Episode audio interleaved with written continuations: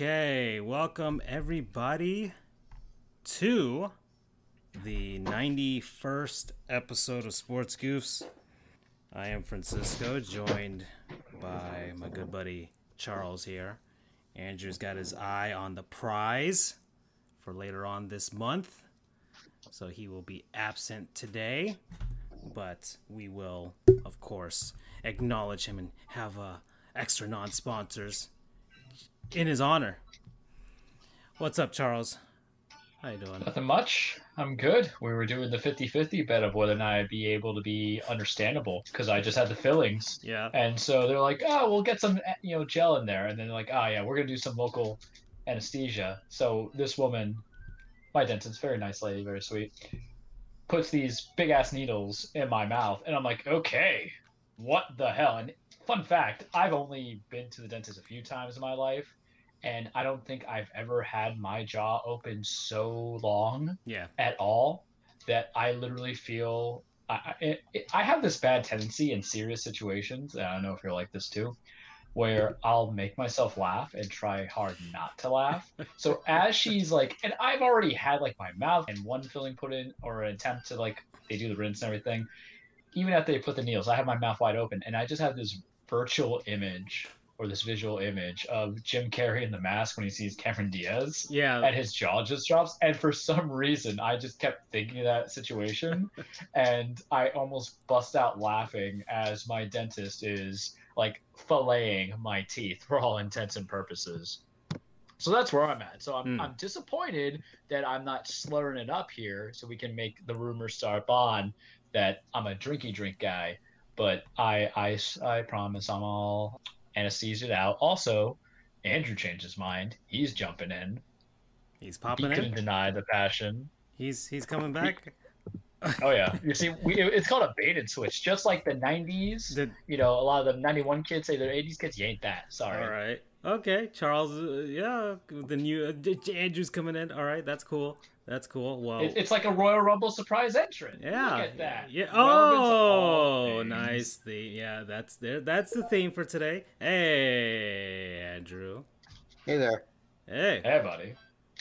What what happened? You you you you needed to rest your mind before you went insane for for today's bout of insanity. Yeah. Yeah. Okay. Yeah, man. Yeah. Take a break, especially if you've been going at it all day. Take a couple hours to to talk sports and and whatnot. But uh, some preliminary stuff as we, we've started the episode. It's it's it's Valentine's season, folks. So the Goofs Nest gift shop soon we will be having Valentine's themed merch that will be coming on here. Our, our store is already ready to go with regards to that, but I will start putting up some stuff so you guys can show the love of the goofs and possibly we'll be destroying a lot of couples this Valentine's Day season.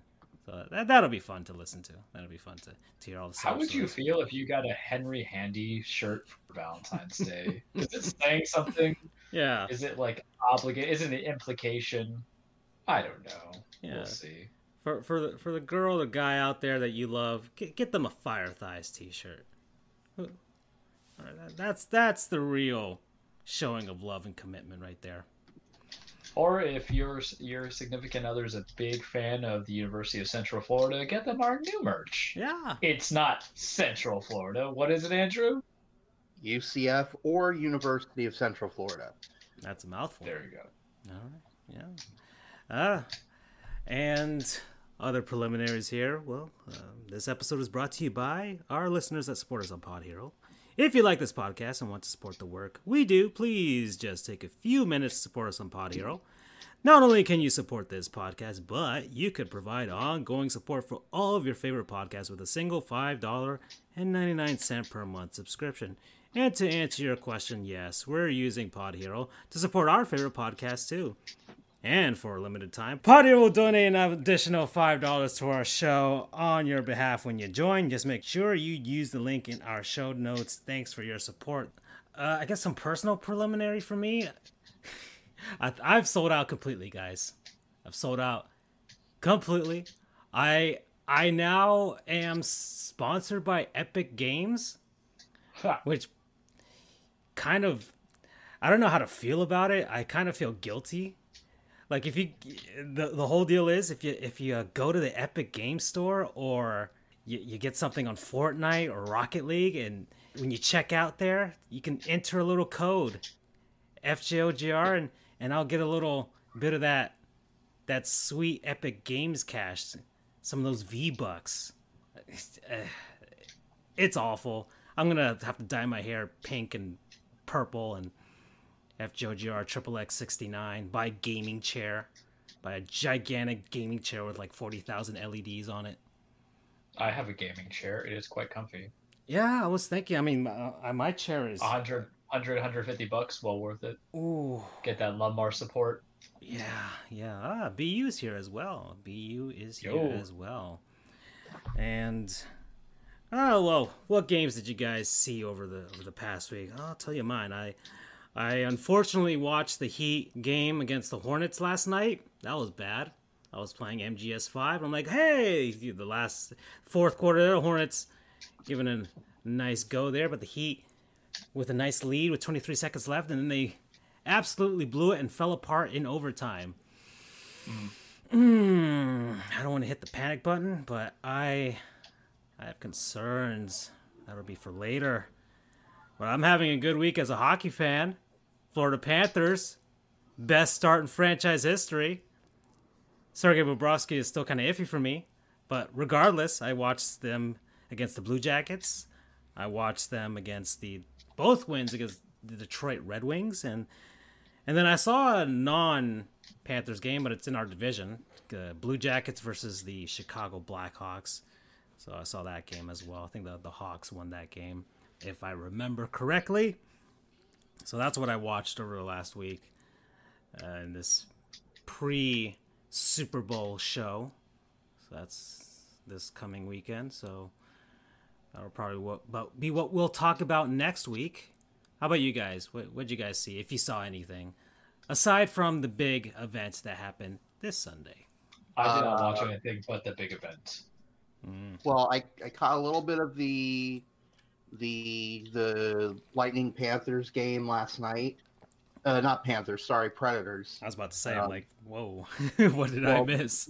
they're they're both teams in the South, and they're both predatory feline animals. And so I, I was close. and now they're in the same division, so and in the same division for for one year only. So I watched a bit of that. I don't follow the NBA, so I didn't really watch. Uh, so it was really just just hockey in terms of live sports. yeah, okay. You you didn't you're not on the Magic bandwagon, Andrew? Not yet.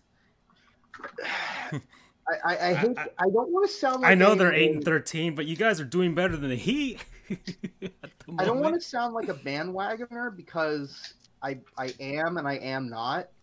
They'll Um, take every fan they can get, Andrew, right now.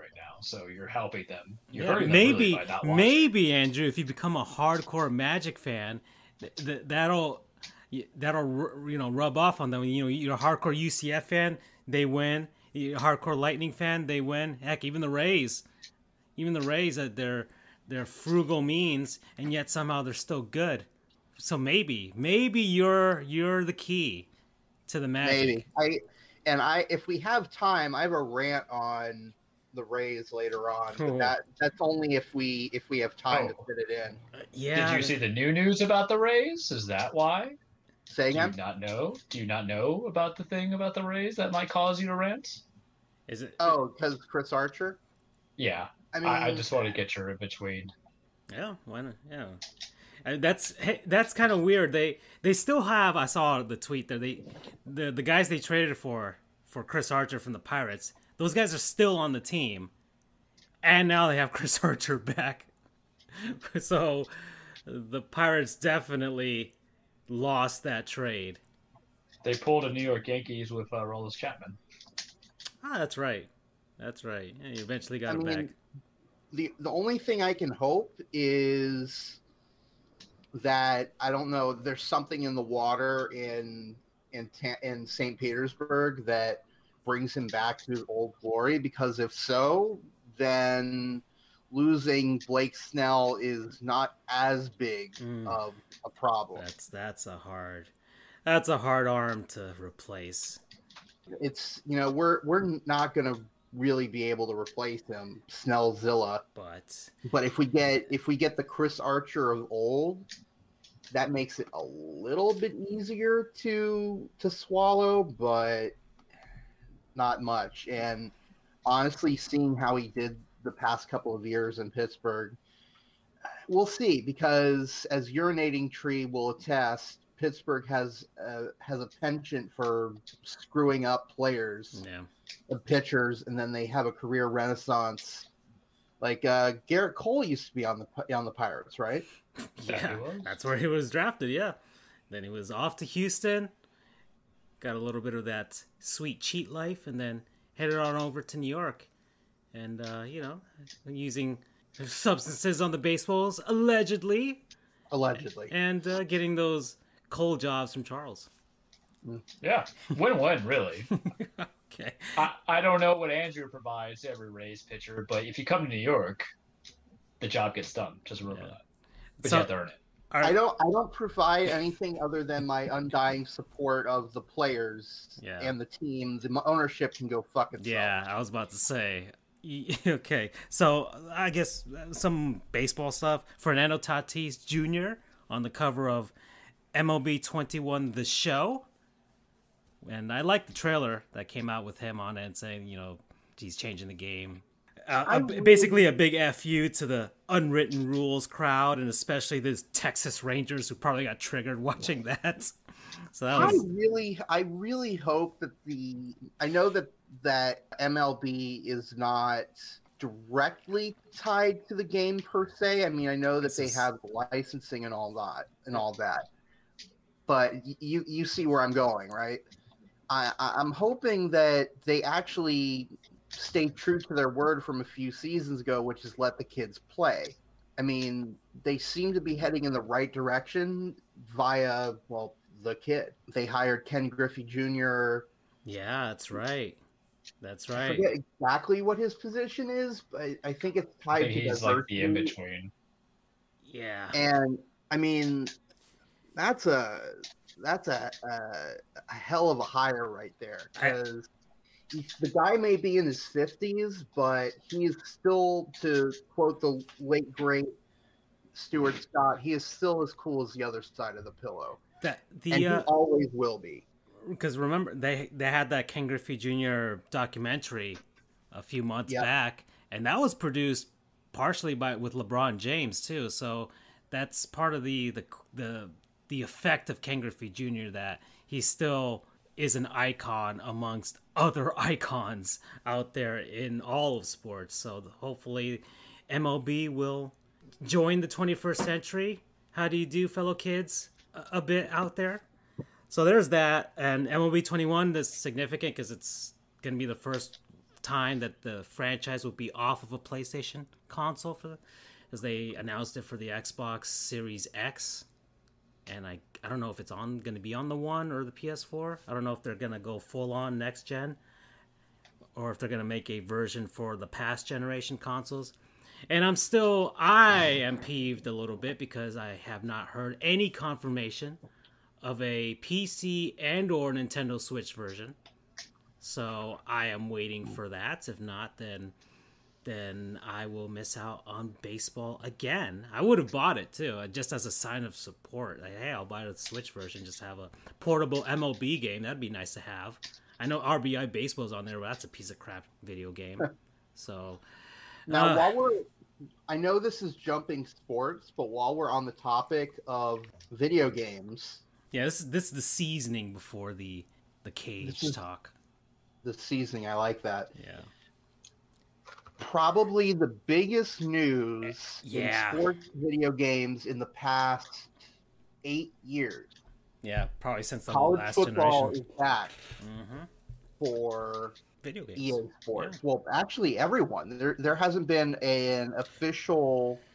I mean, unless you count, uh, I forget what it's called, Doug Flutie's. It was a little kind of indie game, but actually not even because that wasn't even officially licensed by colleges. This is the first licensed college football game in eight years. Well, could be nine, could be ten. They haven't announced an official start, uh, official release date yet, other than it will not be in 2021. But the interwebs absolutely exploded with this news. Yeah. So so let's get into this because this is this was the second biggest topic I wanted to talk about today. So yeah, this is huge for sports video games fans out there. But I am a pessimist with regards to sports video games because there are only two companies out there making those that are the officially licensed stuff. There are indie developers out there making some good stuff. So if you if you're looking for legit awesome sports video games with less glitches and things like that and and zero to little microtransactions, there are other options out there for you folks, but as far as the simulation stuff, there's 2K games and EA. So the well, pick your poison. Konami, if you make the PSI stuff. Yeah, they only do soccer, I think. Yeah, yeah, that's right. I think yeah, but Konami's getting less and less into video games as the years go they like on. Pachinko. Yeah, pachinko. You know, get get that old people money. We all we all know that. But yeah, EA's got that, and my concern, of course, is one microtransactions up the up the wazoo for these, and people are sheep and they buy these regardless. And and the most vocal of people with regards to these games are a minority. Two, it's being made by EA Sports, and people have concerns that it'll just be a reskin Madden with all of, with all of the glitches that come from that Madden engine and there are plenty of YouTubers out there that have shown the just how awful that engine that they currently make Madden with is and how NFL or all, all pro football 2K8 have lots of improvements that were in those games two generations ago now that are better than what EA is churning out nowadays. And three, just for me personally, EA doesn't like me at all because I am a Nintendo fan and a PC Master Race person. And they tend to not release on those. I think they've released the last few Maddens on PC at the very least. They've done FIFA, FIFA yeah, for, FIFA uh, as well. But that's been hard to play. Yeah, and that FIFA game is basically like a port of a port. It's yeah, it's basically a reskin whatever the last FIFA game was on PS3. That's what it is. So I, I get that because of the Switch, but you know, it's not even. It, it, they literally tell you that this is basically last year's game or last couple years games, but with a roster update. That's it. Something that easily could just be an online download, but they'll they'll charge you sixty bucks for it every year. So I don't like this at all. But I know why folks like you two gentlemen who who buy current gen consoles are gonna be happy.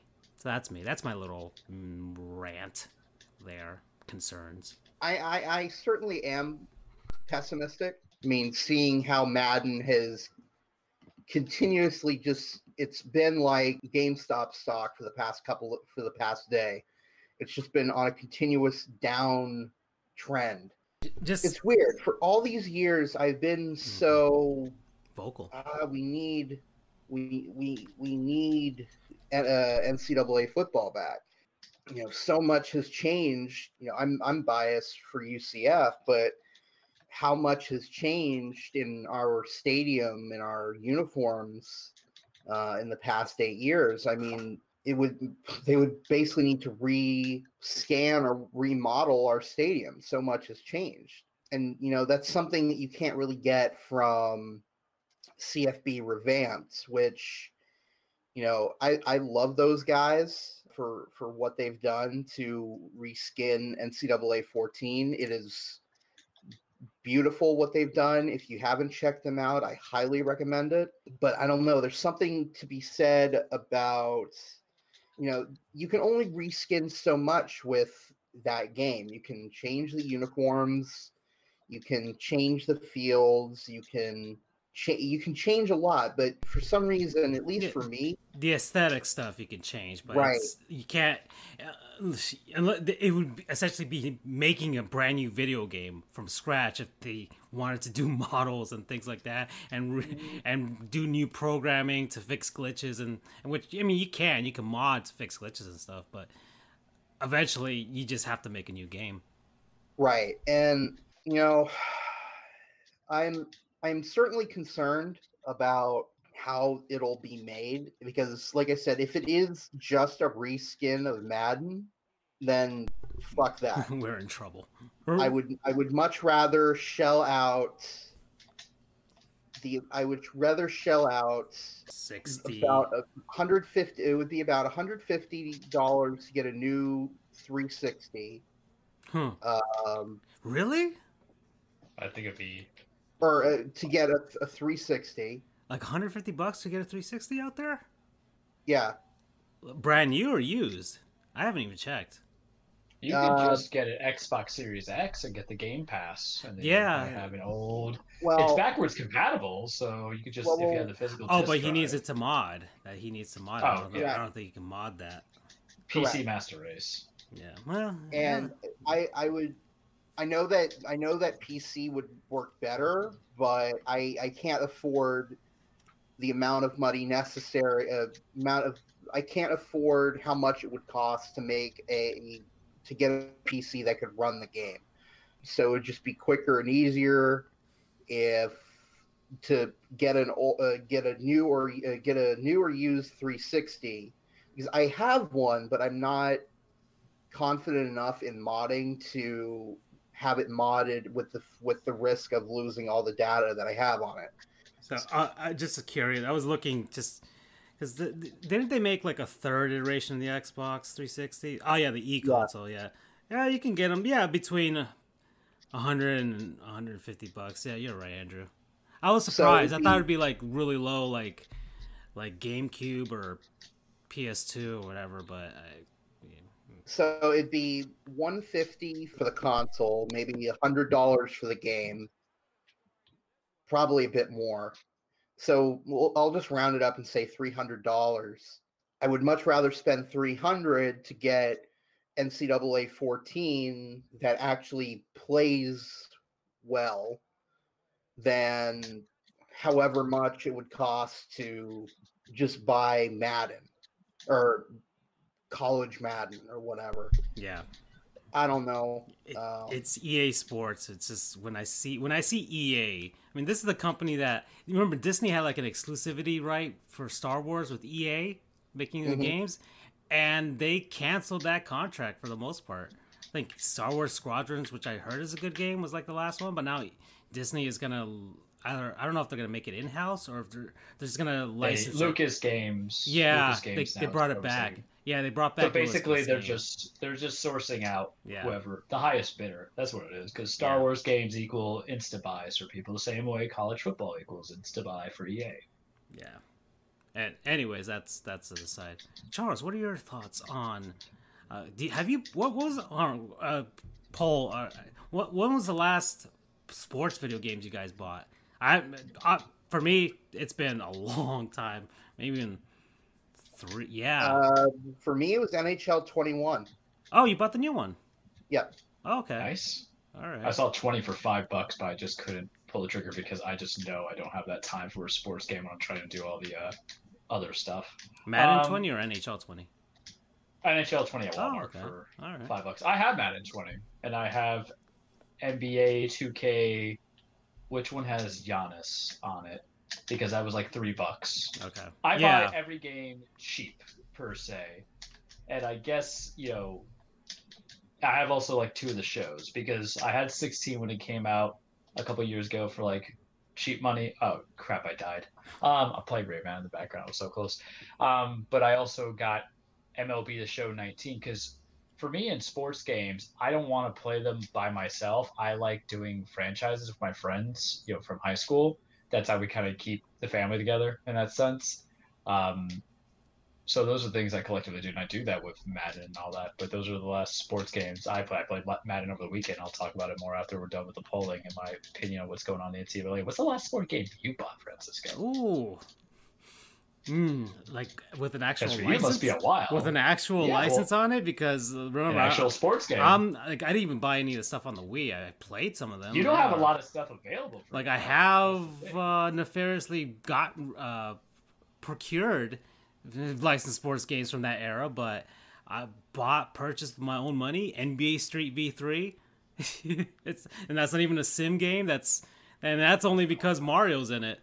So that's that's the only reason why I'm like, oh, okay, Mario and NBA players. That's cool. But yeah, no, Okay, guy. on Mario. And but and uh, I'm telling you, if if MLB the Show pops up on the on the Switch or maybe even the PC, I, I might be down for it. I might be down for it. They're good. But Um, I'll say this about the college football, since I'm the only one here who has played Madden, right, recently. mhm. Um, yeah. Because you can watch all the YouTube stuff that you want and hear people's things about a broken game or a reskin. The, the thing about it being a reskin is don't be that person who buys the game annually, quit that shit, because that's how you lose money.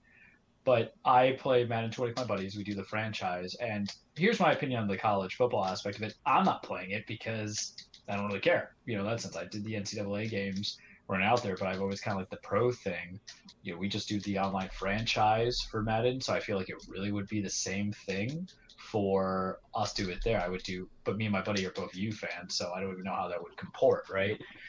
They're gonna do a carbon co- because, and please don't yell at me, Andrew. It's the same sport, professionally in college. The way mechanics of the, how they would develop it's just it's your opportunity if you make the game to play as you have to look at what they want as the consumer to play as your school. I'm sure they're gonna do um, a story mode with it because that's what the last two Maddens have been doing. And i haven't played the story mode Madden sports. I don't care about that. Um, but they've We had like the long story- shot. We we don't give a damn about story mode. We want You road don't glory. yeah, You but, don't give it about story mode. Yeah. That's the thing. well, because they've done it two years in a row for the long shot and i think people like that because everything's about more bang for the Mhm. buck right so they're gonna they're gonna include like that story mode for um like the similar to long shot and then they'll probably include similar you know a probably a franchise component would be great i think but how are you gonna is 60 people gonna be able to play or however many schools they do in a franchise right but they'll do the story mode. I'm sure they'll do creative player. I actually remember when I used to love doing that in Madden, like Madden 2005, and I was a running back, got drafted by the Jets. I still remember that to this day.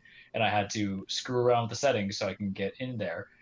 Everybody's got a different appeal. And since you played more of the NCAA than I did, like what would you primarily play it as? Did you just do exhibition matches as UCF?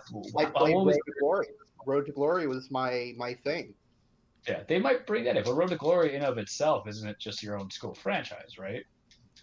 However, No, Road to Glory is you you play as you as one player throughout their college career. Yeah, well, that's that's essentially kind of what the long shot was in Madden. It, when they Except- story is like you're this or that, and they minimized it. But there, the thing with Long Shot was they made it into this whole movie thing, and they just made it overly complicated. The Road to Glory was just pure, simple. You were your player. You went through and played. They, the better versions, which were back on the Xbox PS2 generation, um, they they did have a bit of story mode to it. They they had you know you had a dorm room. You, I'll show you video. I'll show you footage of it someday. Um, I remember briefly like the Road to Glory. I just remember renting the games from Blockbuster, just playing as the schools, right. and then everything that they kind of made in between there. Um, but like I, I think that's the reason why actually they did the long shot stuff for the Madden games, not for longevity, but I think it was like the tester anyway, because I think EA knew that they were going to bid aggressively for um, licensing rights for everything um, for college football when it came around again. So maybe they got that sampler to it. But I, I will tell you now, it probably will be a carbon copy. But the question you have to ask yourself is it bad, especially for somebody if they put in the elements of what you liked and they give you the carbon copy, like gameplay or the engine or the Madden stuff, and let's say they don't break it, because I think this one's only going straight to the next gen stuff, not even touching the current generation. Would you be satisfied? And I guess I'm kind of going from a devil's advocate proponent because I am contributing to the machine. Mind you, I don't pay sixty dollars for the games. I don't pay sixty dollars for nothing. Francisco can tell you, and I don't even get the new stuff. Like if I get a sports game, it's every like three years, so I can see real change because all it is is just not a roster update. But if they gave you something like that and they gave you gameplay mechanics of Madden, even if they, I don't know how they would be able to do the um the little I call them badges, but I know that's not what they are. But you know, there's like traits and developments and X factors. That's what they call it. That they give like you know Patrick Mahomes is bazooka guy. Um, but if they give you similar carbon copy gameplay of Madden for someone who hasn't played Madden, but if it's an NCAA version, they maybe give you something similar to Road, uh, Road to Glory. Is that something that would wet your whistle a little bit? Nope. No, because the thing with Madden is what the bugs and people complain it's a reskin the prior year, but that's expected. But if you're somebody who hasn't played the game years on end and they try to give you some, and remember, it's not as if for the college football NCAA was always made by EA Sports, right? So it's the same industry. So if you loved them then, shouldn't you love them now? Or is it just the whole idea is like, I just want parity. I want multiple people to get into this. And I hate what they've done with Madden, rightfully so, because they put in the pure minimal thing to justify a roster update for sixty dollars. It's not even sixty anymore. Because how does Madden try to get the money? This is where I can definitely see him doing this with college football. MUTs, they have their microtransactions where you're trying to build your ultimate team. So imagine if, and I'll use UCF as an example, where you're trying to build your ultimate team of UCF players of college past and present right? I can see them doing that too. So the microtransactions are definitely going to be there. Or FSU, and they um, they just bring in all you know all your guys yeah, that come Jameis, into it. You can do the presence of Charlie Ward, they, and yeah, yeah, and then you know Dalvin for Cook. me as a Miami fan, it would just be oh hey every you know defensive player draft in the NFL, and we we want I don't think we have a quarterback that we want to necessarily get much credence to. Jim Kelly. Yeah, yeah, yeah, yeah. I mean, damn, I didn't even think that far back because mm-hmm. it's prior my generation, right? That's the thing I think you should really hate on. Not so much of the fact of that you're going to get a reskin of Madden. I think the fact that they're going to go balls, you know, I was going to say something else, but balls, balls to the wall. There you go. Balls to the wall I'm, about um, you, you, microtransactions. you you to the window. Oh, you do not you do not fully understand my my thoughts here. Tell me. I do not want microtransactions. Uh, and listen, it's inevitable. I know it. But microtransactions. No, they suck. Microtransactions can go screw themselves. The glitches and shit can go screw themselves. The lack of features can go screw themselves. Even as much as I love NCAA football, which is uh, 13, and I did play a bit of 14, as much as I love it, which I do, even they were on a decline by the time it ended in 20 in 2013 because I I bought arguably the pinnacle of the series, which is NCAA 06. And that had Is that the Tebow one? No. No, that no, was no, no. um that was still Chris Leak. Larry Fitzgerald, right? Yes, yes. No, no, no, no, no, no, no, no. We're going way back here. That was um shit. Desmond Howard. Oof. Hmm. It, it it wasn't his year because he was in the he was in the early '90s, probably '91, but it was the um, the road to the Heisman. Wow. Okay. Um, they had a, a whole new revamped play as a player system, and they had training drills. They had not just the FBS teams, they had all of the FCS teams as well. They had the entire Division One. They had create a team. They had you know create a stadium. Like that game 06, which was on, mind you, the original Xbox and the PS2. That game was infinitely more deep than NCAA 14 was. I don't see it going back to that because they can't even do that shit with Madden. I mean, just look at Madden. Look what features you've lost over since 2006. You've lost, uh, or 2005 actually, because that's the year the game was released. But back then, you had the combine, you had training drills, You had the connectivity where you could import a player from NCAA into Madden. You had you actually had a legitimate creative team as opposed to the uh, the relocation thing that they have now. They have lost so many features over the years, as did NCAA. And had NCAA continued, I know they would have been on the same path as Madden and they it would be a PO a piece of shit right now too. I'm hoping, praying that the team that works on Madden will have nothing to do with NCAA. With I call it NCAA, but it's going to be college football. Uh, with this college football game, and I hope that they start fresh and realize yes, it is this. I, I I concede that point that it is the same sport on paper, but the differences between pro football and college football are innumerable. That to make it purely a reskin of Madden would be doing a disservice to college football. Not just uh, this goes beyond just the ridiculous. Uh, you're facing one way and you throw a 70 yard bomb behind your back, glitch type shit. It's you've got cheerleaders, you've got marching bands, you've got uh, the Oregon, the Oregon, yeah, the Oregon, the Oregon Duck riding out on a freaking motorcycle before every game. There are things that exist in college football that do not exist in the NFL. So you would need That's a lot of work. But that's a good point too. That's a Who's lot your of work. announcer's going to be as well? You get your uh, Yeah, they'll get the ESPN. that that matches. It'll be Yeah, the that ESPN matters so much the dynamic because I'll tell you now over in Madden it's Brandon Gaudin and Charles Davis and it's like, ugh. I'd rather hear like a cat cataloging than them. No, you're gonna get Kirk Herbstreit and uh, who's the other guy? That's usually with them. Well, the E ESPN people. That's who you're gonna get. Uh, that's what it's, it's. it's going to be ESPN. It, it, it will be because ESPN is basically college football.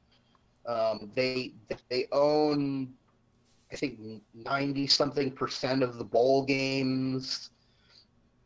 They do game day. Like ESPN owns college football basically. Um, so for sure, it would be through yeah, it would be some sort of a tie-in to ESPN, as it has been since the beginning of time, going back to NCAA 06. Uh, you had Kirk Herbstreit, uh, Brent Musburger, Lee Corso. There you go. That's was, that was the name I was thinking of. Musburger. Yeah. You had all these people that, uh, even though it, it, it's ESPN and EA Sports have been tied at the hip for over a decade.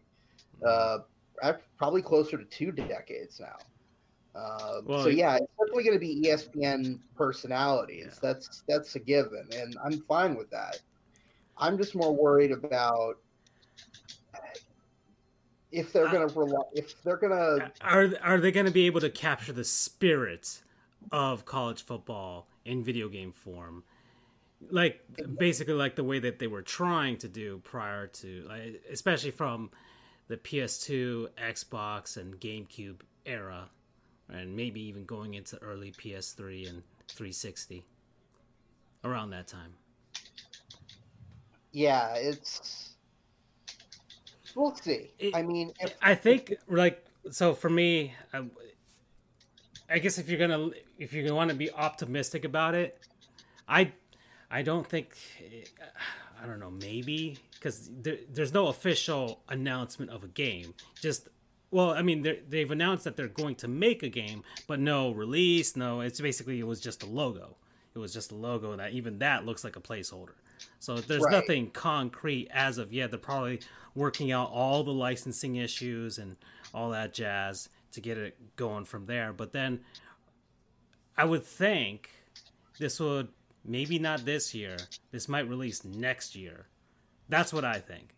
I, I and uh, unless they rush something out now, which I don't think they would want to do, is given EA probably wants to do it right, which maybe possibly, but that's, one would hope. My that's my worry is that they're they're thinking of this as a cash grab and not as.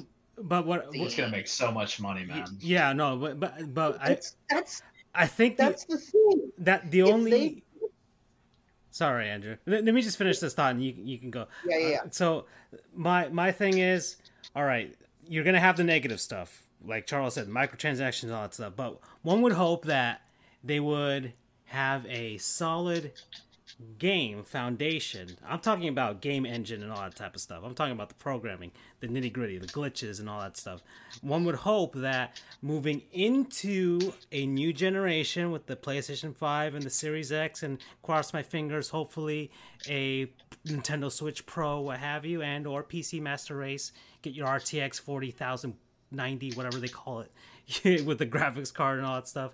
One would hope that, hey, our last engine kind of sucks and it's chugging and maybe we should make a new one from scratch using these this fancy new power that we have in these new consoles with the 4K 60 frames per second.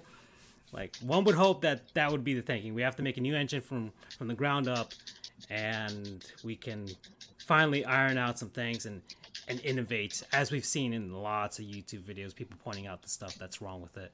So that might be the the silver lining is maybe this next generation will usher in a new football game. Hopefully, maybe maybe 2K games will also throw their hat in the ring. We'll have competition, which of course is good for everybody because it pushes both of them to make better games, and that's my hope. But I I doubt that that's going to happen. And let me just say this: this is going to be a bit of a hot take. I get that, but I don't care if you may if and I, I'm talking to you now, EA Sports, and probably EA Tiburon, based out of Maitland. Um, you know, UCF is Orlando's hometown team. It is also Maitland's hometown team because Maitland, EA Tiburon, and I, which coincidentally is literally right across the street from the RDV Sportsplex, which is where UCF's ice hockey team plays. Maitland, EA Tiburon is located probably 30 minutes away from UCF's main campus. And uh,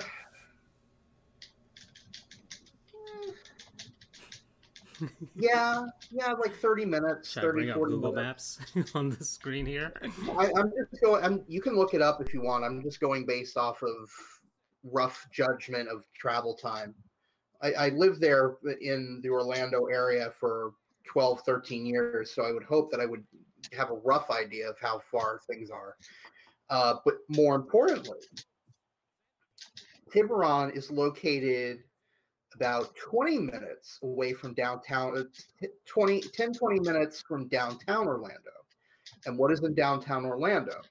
Downtown Orlando has the FIEA, which is, it's not related necessarily to EA, but it is UCF's electronics department, basically. That's where all of their video games are made. They're the second best video game program in the nation, or maybe even the world. I don't remember. It's way up there. And UCF is a pipeline of talent over into EA, especially through Tiburon. And, you know, if anyone is, if anyone, they're in a prime location to get the true college experience. You you can take a Lynx bus down there if you want. You know, hop on. Uh, I don't know how to get to.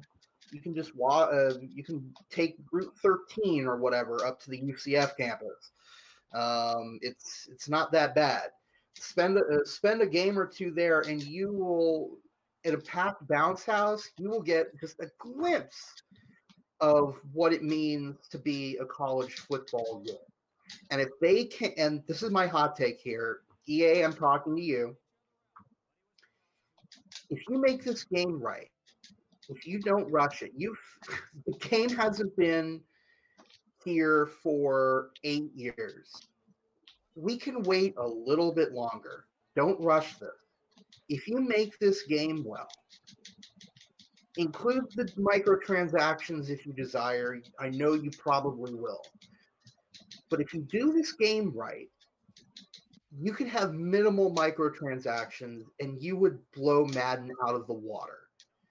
And NCAA would instantly become your best selling series and wouldn't be, even be close. So take your time. I I'm I'm speaking for myself for sure, but I'm sure a majority of people would back me here. Take your time, do it right, set a solid foundation for the next few years. Because if you have to keep playing catch up, you know, you have glitches and all the time you have to get ready for the next game instead of having to having time to kind of reset, take a breath, get fix these glitches, take your time, do it right, and I promise the people will come. And you will have an amazing you this is such a loyal fan base for a video game. CFB revamped has been in the works for at least 2 years. And there's another group that reskinned Madden 21 Madden 20 and Madden 21. There's a group of guys who every year. Well, we we covered them in a past episode. You know yeah. who I'm talking yeah, about? Yeah, no, they're they're the guys that. What you mentioned them earlier. They mod the past games in order to keep it going. This is someone so. else. This is someone else. This is a group of guys who every year, I kid you not, go from Alabama to Wyoming, um, and redo every single roster down to the kicker, to the punter. They put in everyone's name. They come up with so, so, their own statistics. So basically, what you're saying is, please do not let the amateurs outclass you. yes, is that so hard? Mm, we'll see. We'll see because there are lots of video game franchises out there, not just the sports video games that amateurs outclass the people making the real thing. As a Sonic the Hedgehog fan, I should know. so, but but my, my main point in saying that is the NCAA fan base is infinitely more passionate about the game than Madden. There's something about college football that can never be replicated in pro football. And I'm not talking video games. The spirit. The spirit. There is there's something about college football. There's something about Florida State and all that money and all my student loans that just makes me passionate. There's something uh, your your pessimism aside, there's something. To, let's take your beloved Florida State. There's something about the. Spirit. No, no, I I understand. I mean, there's as soon as as soon as I go into Dokkan, as soon as that that war chant starts going, it's like okay, yes. There's, there's something about Osceola and Renegade mm-hmm. running out. Yeah. Osceola planting the spear at home at midfield, especially when they're good. especially when they're good. Yeah. You cannot replicate that in pro football and that's I... why NCAA's fan base is so much more passionate and dedicated. So, what Are you, are you guys are you guys ready to have your mind blown? Go right ahead. Beat Rayman? No, I never been to I never been to a college football game. Not so even down here. Wow. Okay. No. Yeah. Look, man, law school was for law school, baby. Mm-hmm, mm-hmm. You know, playing into that when you broke because where did I go to school to? Local community college. FAU. Not even, not even like one of the you know, FI. They let you in for free. so I know you're. yeah. Oh wow, wow. I was, you know, for me, it was legitimately when I say full time work, it's like fifty five plus, and then full time school. Your boy, you know, did not have time yeah. to go into it at that point. Ooh, and even at FAU, I think I was stuck on that, you know, pro level because the, the best player that came out of FAU when I was there was Alfred Morris, who's still playing by the way. Um, now they have Devin Singletary. Go Devin. You're on the Bills. And then FIU, everyone's like, okay, we're here for law school. I was not going to let that Mm. school get a single more contribution than what was needed. Mm. So maybe you know that's why I'm always like, oh, I remember playing stuff, you know, but I was like, ah, I I don't Charles, know. if I me, I'm going to say this to you right now, okay? Yes. Depending on how the virus Navarus. plays out in the summer and fall, I can't. I, God, We will God. get you to the FAU game at least. no, no, no, no, no, no, no, no, no, no, no, no, no, no, no, no, no, no, no. Sure, FAU is good and all, but you, you, you want to take a trip to Orlando? if you're not willing to go up to Gainesville for your first game, Hell no. which I've, I've never been to the swamp, Hell but no. The gang gets uh, Stockholm syndrome. You ain't getting me up there. Uh, I say that the three of us. you only go- stop in Gainesville to use the toilet. Even then, you you run past it. I say the, the three of us go to UCF because don't get me wrong, FAU is a nice stadium. I've been there a couple of times. It, it really is. FIU has a Yeah. stadium. Um, that's go back to that's a way of putting it. They have a stadium. Hmm. but You need you like you want the bounce house experience. You want to you want to you want to convert us. That's what it is. This is your religion. we, in a we way. could go to Hard Rock Stadium if you want, but the but the Nah, it's not the same. are never packed. Uh, You can I can almost guarantee a sellout or a near sellout if you go up to the bounce house. And that is a better environment than a semi-packed Hard Rock Stadium any day of the week. Mm. All right, guys. Oh well, well let's let's wrap up this topic. So I think I don't even know what the sentiment is. It's like It's a wait and see. Yeah, yeah, we'll see. We'll see. All it can be. Yeah. Okay. I want to get small segments out the way because I haven't gotten a chance, and I wanted to get this one because, look, guys, it, I'm gonna go to Let's Haul y'all because I, I told you guys like I, I'm- I've been trying to, you know, beat my game backlog, and I beat 21 games over the past month, which is great. But man, there have been more dead Hall of Famers in that time. I can't keep up. I've got more of those than I do of beaten video games. And I need to get to this one. We all have to get to this one. There's a big one. Big one over the past week. So, uh, Hank Aaron, guys. Henry Aaron. That, that's the big one. That is the megaton that went down. And I, the, the accolades, the sheer amount of things that this man did in his major league career. And then on top of that, the stuff he did off the field, the civil rights stuff, all of that. Everything for for the the, the Atlanta, Georgia, Alabama, the South area. Can't I can't even I this this would be a massively long segment if I try to put everything that this man's did in a segment, but at the very least, I'm to mention him here, and we, we we all need to pay our respects to what I would assume many people believe still mm, is the true home run king of baseball. So, Hank Aaron made it to the Hall of Fame class of 1982. Right fielder, primarily most of his career went to the Allen Institute in Mobile, Alabama, was not drafted back then. He played originally in the Negro Leagues with the Indianapolis Clowns, a very prestigious Negro League team.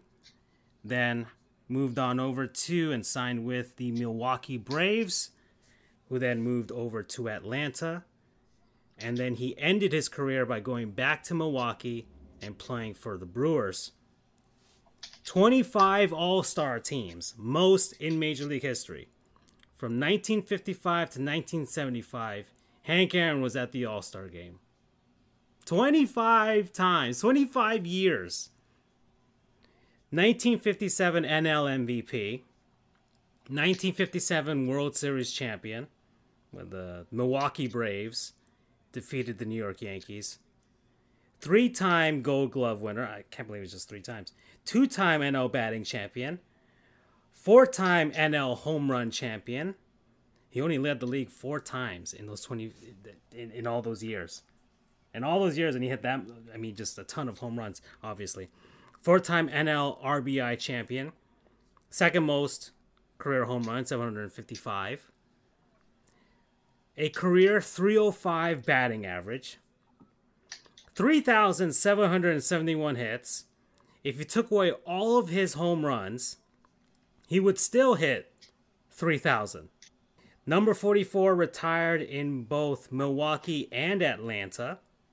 And Major League Baseball record still most RBIs in his in a career, most total bases, most extra base hits, and most All Star teams got the highest civilian honor in the United States when he was awarded the Medal of Freedom by George W. Bush. And he even got what is uh, essentially the highest civilian honor in Japan, the Order of the Rising Sun, as well. He got one of those too. Woo, man. That is Hank Aaron appeared on Happy Days as well in an episode made a guest appearance there. Of course, that was now you know you've made it when you're on Happy Days. Yeah, and it was set in Milwaukee, so there, there you go. Yeah, true. It was set in Milwaukee. Yeah.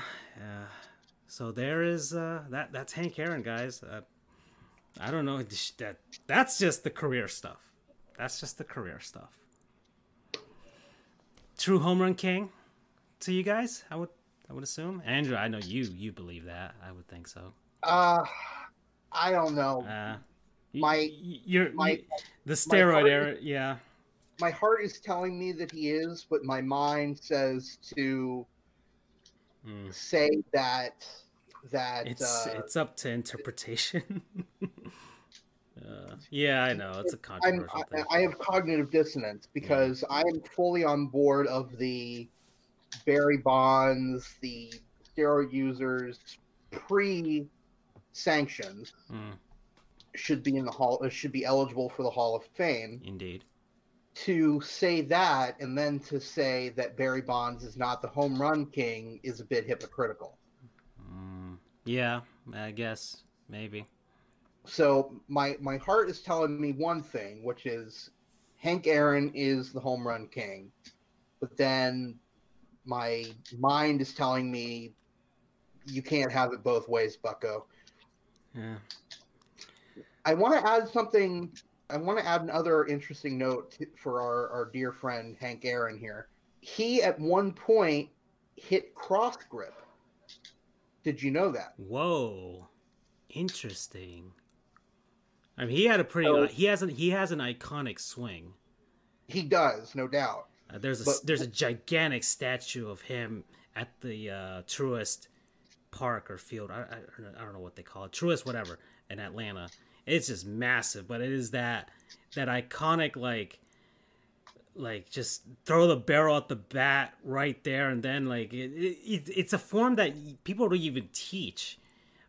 And it's like hey man. there's there's a lot there there are baseball coaches who try to teach you know how to the mechanics and all that stuff but it was like hank aaron you you find your batting stance you find your swing and if it works it works. People said the same thing about our lord and savior derek jeter's swing and batting as well, but the guy got 3,000 hits too. So, yeah, if I it had, works, it I, works. I had, a great little, uh, I had a great coach in T-ball who I, you know, everyone was, you know, doing a standard, you know, knees slightly bent, you know, legs slightly shoulder width apart. But I had a real funky stance comparatively, kind of like a, a less severe Jeff Bagwell. You know, no wonder, no wonder you're fire thighs. the compliment and an insult. I, I, guess for the podcast viewers out there, I'm gonna I'm gonna put up the screen of, of Jeff Bagwell's stance, but uh, Jeff Bagwell basically looked like he was sitting down while he was, uh, was on a very low the bench. Best, the best way that I can describe it is the the the feet width of Moises Alou with the and then distance from the ground, kind of like halfway between Alou and Bagwell. And then the feet not so turned in. So Yeah, Moises Alou's pigeon-toed feet. so it was and I have a I've basically not changed my stance since T-ball. But and the other thing is I don't take a load step when I hit. I just swing. I don't, you know, lift my foot up initially. And everyone and their mother and and father, I guess, was saying, "No, you're doing it wrong." But my T-ball coach said, "You know, you do you," and I was a pretty decent hitter. Alrighty. But yeah, screw the rules, man. Hank Aaron, hit cross grip if you want. Throw your weight toward the ball. You hit 755 home runs. You seem to know what you're doing. Yeah, 30 3,000 hits, 305. Batting average, career batting average, yeah. And then Uh, one other thing I'd like to add, which it kind of choked me up a little bit, was on his way to be buried. Mhm. the funeral procession stopped by and drove past Fulton County Stadium, well, what was, and did a brief pause at the spot, at the spot of the 715th home run. Yeah, yeah, because the uh, or, 700, yeah, yeah, because in the parking lot with of the former Turner Field, now Georgia State Stadium, they still have. If you look at it on a map, if you look at it on a map from above, you can see the outline in the parking lot of what was Fulton County Stadium, which was a cookie cutter. So you see the big giant circle, and then they have, I guess, a replica of the fence and the area that that home run landed at. So that is still there. I think home plate is also somewhere in that parking lot as well. So you can you can go there if you're in Atlanta and recreate that moment if you want to. And yes, people were over there paying their respects and leaving flowers there too. All right, guys. Well, we are at the halfway point. So you guys know what that means, right? What does it mean, Francisco? It is a word from our non sponsors, people, places, things, concepts, what have you, that um, we've been enjoying over the last week or so. And uh, I don't know who wants to start this week. Who wants to go? Since, uh, Andrew wasn't here he, last week, or he was, was he here here last la- week? Yeah, I I he was was- here last yeah, that's when, yeah, when Gabrielle, he brought Gabrielle on. you know, Oh, I that's right. that, Well, there you go. Maybe the anesthesia did hit in between. There it Well, is. Well, since I put my foot in my mouth, I'll start. How about that, um, fellas? All due respect, Andrew, you you you know what happened is you mentally prepared me that you were going to be here today, so I had to think of an alternate for you. I just like hear your dulcet tones and your uh your Jeff Bagwell your Jeff Bagwell stances. My stances are terrible. I did softball when I was like in my twenties with my ex girlfriend at that time, who I worked with, and I kind of looked like I was a um, a woodcutter. Uh, You know, I think I have a photo. I'll send it to you guys so you can laugh about it. It was good times, good times. So, you know, boys, I usually when I do these things, it's food, it's a video game, but it's never what I'm watching, right? Because I gotta get my means of entertainment to any way, shape, or form that I can. God dang it, Rayman, you're killing me. This will definitely not be my non-sponsor till I be completely. But I work out at home. You know, I won't go back to the gym yet because I don't want to put family at risk and stuff like that. Um, not that I don't trust my gym. I don't trust the patrons of my gym to kind of take up to the standards and take the virus seriously. So I miss, you know, the heavy weights and things like that. But it has given me an excellent opportunity to catch up on some of my shows that I've been neglecting. And I'm almost done with this particular show. So I'm about to really sound like the man child that I am, but I have been, I'm on the fifth and final season, halfway through the final season of Nickelodeon's TMNT series that came out in 2012. And you guys, it is just beautiful. It is wonderful. It's just so good. I've It's heard the, that one I guess- good one. Oh, it, guys, it's just ridiculously good. It is the CGI rendition. Now, here's the thing that everybody should know about me and Ninja Turtles. I love me the Ninja Turtles. I love them. It's like the first toys I remember. I read some of the comics as an adult. I was religious to the television show that came out my time. in like the 80s and the 90s when we were wee little babes. I, I, was religious that- I to. love that show. Oh, oh, they're so good. I was religious to the movies. I always make sure to watch the first movie once a year near my birthday time. And in fact, I have watched it during my birthday. There's a nostalgia attachment that you feel alive, man. You feel alive, and it's so great. My favorite Ninja Turtle is Raphael. Um, even though I love all of them, Hell favorite yeah. one's Raphael. Uh, Paige Turco is not my original April O'Neil, but she's a babe. Even with uh, OG April O'Neil, I forgot her name right now. I think it starts with J for Juliet, but it'll come to me at some point. But I loved them. I even saw the the nasty movies that came out with Ma- Megan Fox. I wasn't crazy about them. You know, my problem with the uh the, the ones that came out with Michael Bay is I actually like the Turtle renditions, even though they're kind of stupid. But uh, the human actors are just for no fun. It, it's just silly movies. But I always had a affinity. Even the bad one, like Samurai, the Turtles in Turtles in Time, one of the best Super NES ones. And if I had children, God forbid we put there on the world. My last name is such a hard name to kind of put names to for baby children, but I recognize, I realize that Leonardo Trujillo, Donatello Trujillo, Michelangelo Trujillo, Rafael Trujillo, can't use that because he's a Dominican Republic oh, dictator, man. which hurts because he's my favorite one. You don't know how many Dominican girlfriends I've had that we argued about it, but it was just so perfect.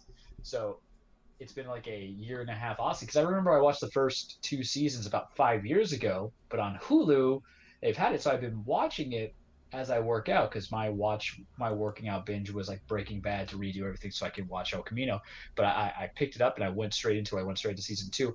So season one's good. It's the typical intro. Season two's very good. Season three's slow. I'm not a big fan of season three because they take out of the whole. They go to the O'Neill estates in the woods. Season four was excellent. That's why I'm sponsoring right now. Season four, the back nine, those final five six episodes were just fantastic for me who wants that adult story driven storyline and some turtle humor coming into it and man i love being a turtle because they got super shredder in there and uh, can i give spoilers for something that's like nine years later i, can do that right super sh- like okay, yeah. I remember the second TMNT movie had the goo inside of them, and super shredder the ooze and all. Yeah, okay, never mind. Never Well- mind. Is it the well, same? essentially like Shredder kills Splinter. I'm just saying that right now. Not once but Mm. twice, but that's where season three comes into with season four. But the next episode doesn't screw around. It's like straight up, they're like, we're gonna go kill this guy. I'm like, what is this? What? so they go and they launch the assault.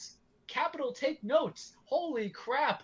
Those four turtles with Casey and April, who has like psychic powers, it's fully developed, go and they take out a lot of the underlings. Bebop and Rocksteady show up, and then it's a fight on the rooftop with fire and everybody gets a little except for Leo and Shredder go into it. And I'm just sitting there because I have an affinity. I love me some good old Japanese movies, you know, samurai movies. You know, Ghost of Tsushima was a love. They did a PlayStation wrap up of how many hours I put into that game. 67. I'm not proud, but I take it.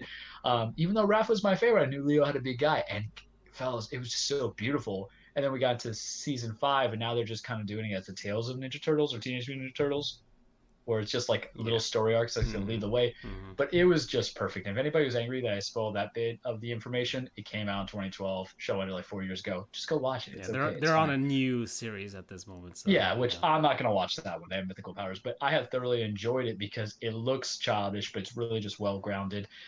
Nickelodeon has a they have a very good way of kind of doing that. A show that seems childish at first, but there's a lot of adult overtones in there. Mhm. Case in point, Avatar. I never watched The Last Airbender. It was after my time, and then it came on Netflix uh, six months ago, and I was like, "Give it a try, man. You like anime? Do this." I'm like, "I don't want to. The kid sounds whiny, and I'm gonna hate everybody." And I thought it was very good. I don't think it's perfect, uh, but that was very good. So TMNT has just been a good enjoyment. So if you kind of want to get into that mix where there's good, I mean, really, if this was what it wanted to be, that grittiness, then we see people getting beheaded all the time. But you're not gonna get that on the kid show. But it's not really a kid show, so it hits that adult tone. It's a connection of all phases of my life. It seems that way between young Charles, because I did watch the 2003 show as well. I didn't think that was bad. Um, I thought it was just a little different. I played the video games. I like the even the 2007 TMNT movies. So I feel like there's always like Ganon and Link and Zelda always coming back to the same time period resurrection. There's always gonna be the Ninja Turtles and Charles. So TMNT on Hulu right now, Nickelodeon TMNT from 2012, not the new one that's there. Go watch it. I think it's great. It's fantastic. Season four really just kept me so grounded because they're in space and then they go back to handle some stuff. I like it a lot. Promo code. What else? Cowabunga. nice. Very good. Very good. You want to go up next, Char- uh, Andrew? Sorry. Or Uh, you go. Okay, I will go. All right, gentlemen. So, New Year's resolutions. Got a few of them. Um, I'm, I'm doing all right. Doing all right with the weight loss. Uh, doing, you know, I, I, I'm trying to lose 10 pounds this coming month in February. You know, I, I did well the last month.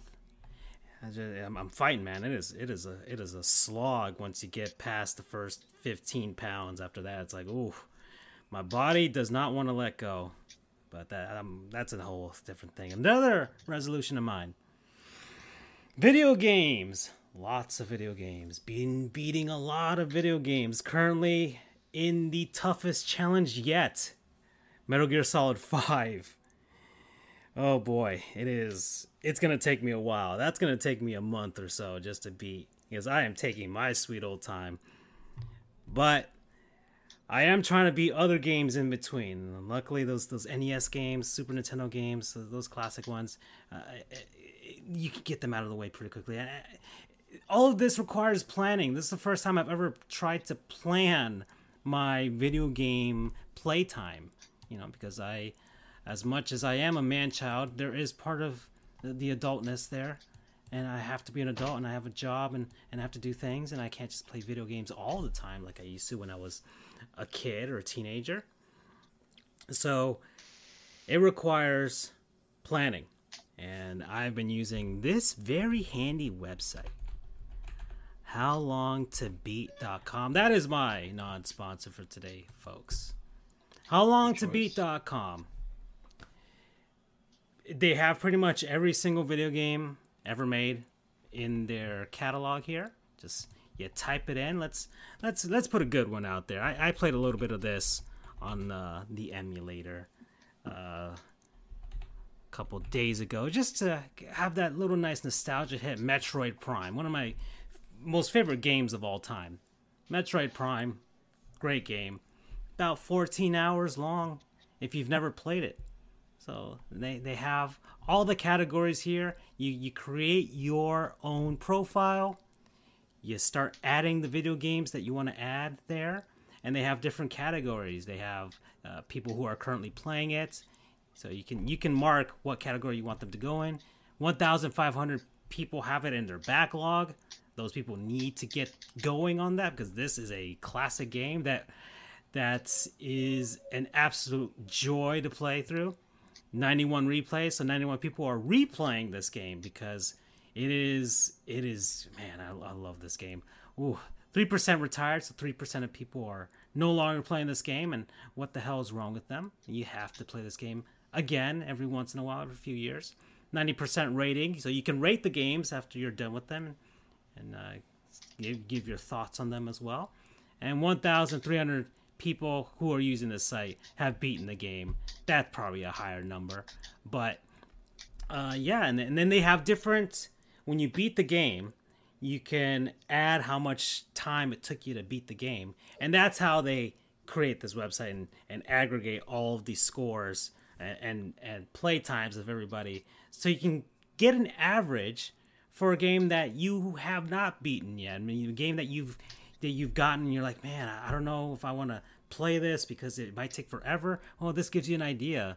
People have beaten the main story of Metroid Prime 14 hours long, but main story plus extras 15 and a half hours long. So if you, you play some of the, the extra stuff there, I don't know what more extra stuff is in Metroid Prime. I mean, there's some Metroid Fusion stuff if you hook it up to your Game Boy Advance. Uh, but that that's a, that's a different thing. That's not really an extra storyline. And completionist, if you want 100% the game, takes about 18 and a half hours long. And then all styles, 15 and a half hours long. So that's that's how they do it. And then you see how people play. You can even sort it by console. People who played it emulated, people who played the original on the GameCube, people who played the re-release in the trilogy for the Wii, and the re-release of the trilogy on the Wii U. So that's that's how people have been playing this game. So you, you got all of that, and my backlog is about 200 games long. so it's not going to go down very quickly, and Amazon keeps giving me free games. So that's going to be a problem. But I'm hoping to get. My goal for the year I have like 36% of my overall games are in the backlog that I haven't beaten. I'm hoping to get that down to 25%. If I get it down to 25%, I have I have uh, accomplished something in in the year. That that would be a massive accomplishment, but there are lots of little games and right now it's it's I have high tier games, middle tier games, low tier games. Low tiers are the ga- are the games that like they're like under 2 hours. Then you have the ones that are plus that, 5 to 5 to like 20 hours long. Those are like the middle games. And then you got the big ones. You got those big RPGs, The Witcher, Metal Gear Solid, anything like that, which is going to be 50 plus hours long and and those you just kind of have to you have to make a commitment to it. Charles just did that with Breath of the Wild and I'm doing that with Metal Gear Solid 5. So doing it with Odyssey. Oh, yeah, yeah, that's right. kind of get there. Yeah, Assassin's Creed Odyssey, and, and I, I, I'm no, I have no shame. I will play games on easy mode. I will play games uh, with cheat codes. I will play games with video walkthroughs. I don't care. It doesn't matter to me. I just want to beat them, get them out of the way. And I beat 21 in the last month, so doing good. Promo code Manchild. My non-sponsor is the New York Times crossword puzzle app. Ew. Yes, the New York Times is, has the notorious crossword puzzles. I don't play those, but I have a running competition with the other RCFD mods in something that they call that New York Times called minis, which are significantly smaller. They're at most five by five puzzles, but usually smaller because they have little chunks taken out. That's a lot of fun. I usually can fi- finish them in under a minute. Really? The best I've done, and the difficulty varies from day to day, but I think the quickest I've done one was in 12 seconds. Oof. Yeah, BU, anyone dropping in for the first time is going to be seriously confused. Sports Goofs. You're always going to be seriously Marianas confused. Trench of sports yeah. Welcome. Welcome. Wanting more. Welcome to the abyss. Welcome to rock bottom. Please in, enjoy enjoy the sulfur volcanoes. So yeah, that that's my non-sponsor is the New York Times crossword puzzle app. Promo code I don't know, crossword. Why not? I, I'm not really good usually with You're not good with words as we're doing the crossword. right. I'm not good with coming up with promo codes. Yeah. Ah. I had an easy one, so it's okay. Oh. You can't beat Cowabunga. It's their own damn catchphrase. All right, let's oh, move. What we should do now? What? We should enter the cage. Well, that's what I was gonna throw it out to, because let's we are we, we're at an hour thirty three minutes. That's a good enough time to to close out the end of the show. The other segments I'm gonna roll over to to next week, anyways. And uh, yeah, Super Bowl predictions. Do you want to touch on that, or nah. not play much? Nah, nah, yeah, nah, it doesn't. Tom Brady, it, ring number twenty. I mean, honestly, I don't really care who wins either way. To be honest. Do you want to yeah. trash Jimmy Butler? No, no, because then next, like he'll having a great game, and I'll, I want him to, to absolutely ravage me, if that happens. So, no, no, that's no. We we leave Jim, we leave Man Crush Monday alone. All right. That's that's fine. We'll, we'll move on to next week. Uh, uh, uh, players of the week: NBA, Nikola Jokic and James Harden. There you go. That's that's my NBA stuff. There you go. All right. And NHL, Panthers are great right now. Blah blah blah blah blah. Boo boo boo. All right. Oh, you go, girl. Isobel Cup events. You just want to go to the cage. It's okay. Set up my graphic. Yeah, yeah. This. We we yeah we can. That's still well, a thing. Hold, hold on. I I want give me a couple of minutes for you go girl because i want to discuss we have the isobel cup coming up this week. Oh okay then then, then do it. I mean give me 5 minutes to discuss. Oh okay let, let's let's do it then. All right so use for a reason. so isobel cup for anyone who doesn't know is the is the championship trophy for the National Women's Hockey League, the NWHL. It is named after the daughter of, it is named after Lady Isobel Gathorne Hardy, who is the daughter of Lord Stanley, Frederick Stanley, I should say, 16th Earl of Derby, who is the namesake for the NHL's Stanley Cup. First awarded in 2016. This season is kind of funky. Uh, 2020. That was last year's. Yeah. Right. That's that's what confused me. Yeah, that was what I was gonna say. Like th- they wouldn't but- announce this thing with NBC Sports if it was canceled right now. That would suck. It's like it, it's like the like the South Park meme, and it's gone. So, but they they're doing the 2021 though this weekend. okay, yeah, that's it's, it's- yeah. so Boston won it in 2016, Buffalo in 17, 18 was by the I guess New York Riveters, and Minnesota won in 2019. So they are the defending champions.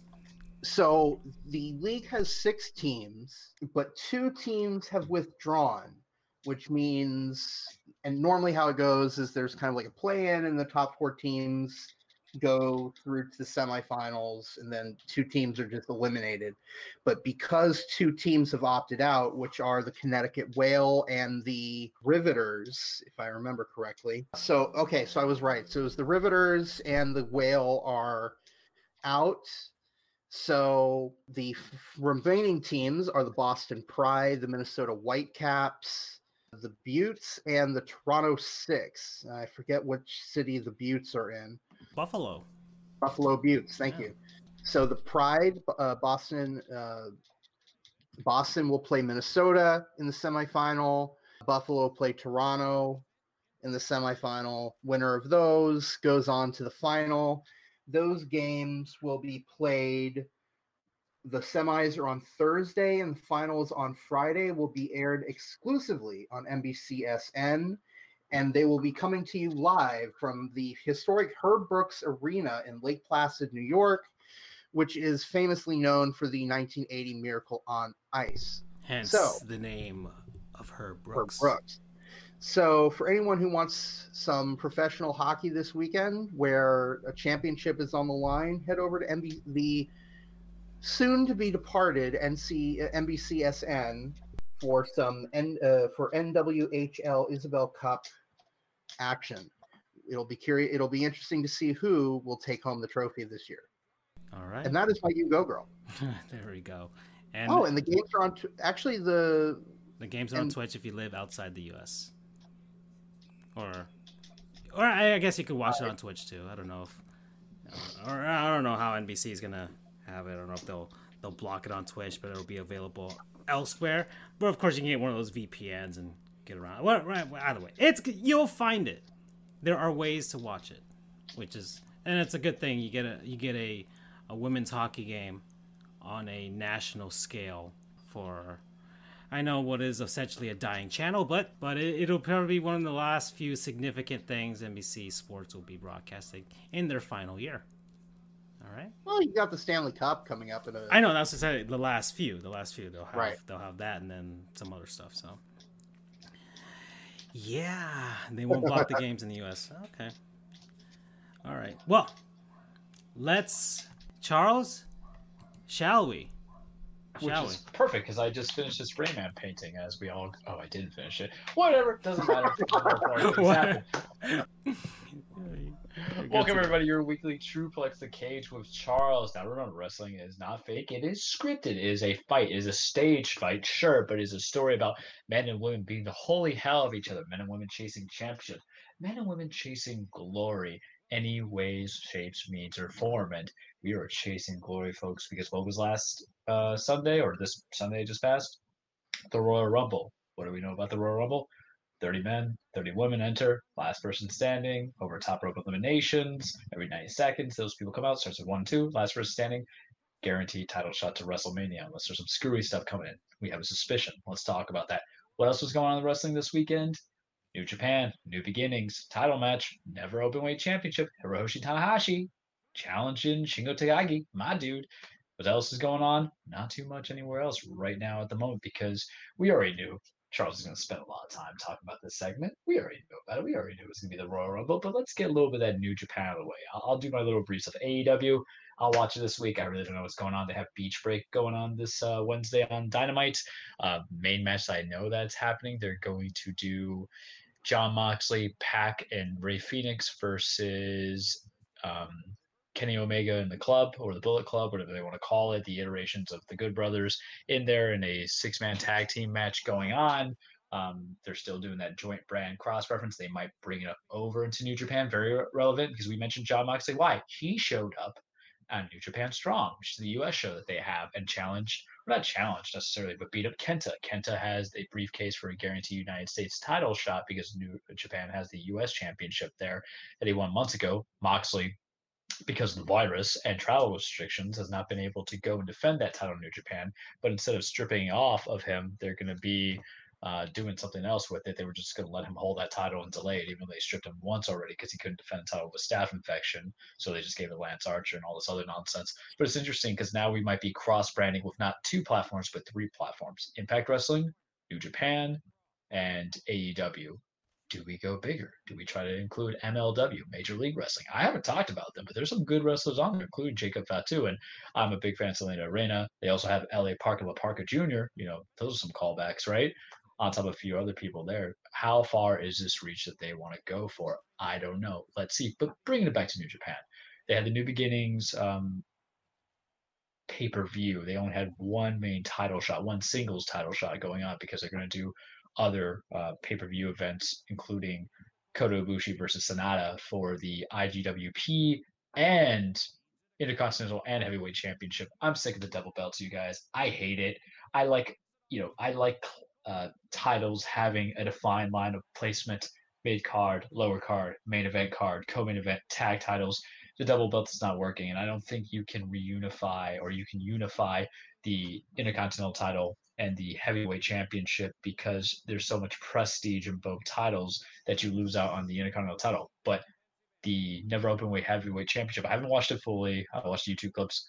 I know it was banging between the ace Hiroshi Tanahashi known for his high end finisher, the low high flow or high fly flow. I can never say it correctly. Forgive me. I can barely say my own name. That's why Andrew likes to play the games of, hey, Charles, name this Russian hockey player. I'm like, I hate you. Why are you doing this to me?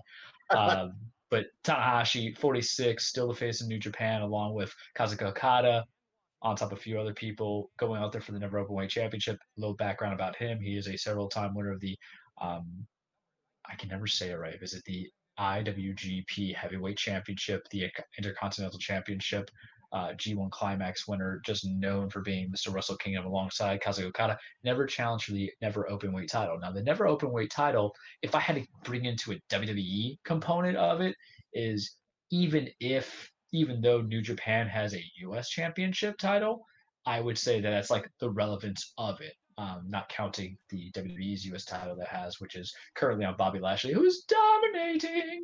And even though Moxley has the US championship over in New Japan, it's just the level of prestige what you can do from it because the last couple of challengers and last couple of champions have really kind of solidified it as a, a working title, a brutal title to defend. You had Shingo Takagi who had it, and then before him was Minoru Suzuki, the king, my other boy, Mr. Scary Man, who beat the hell out of you.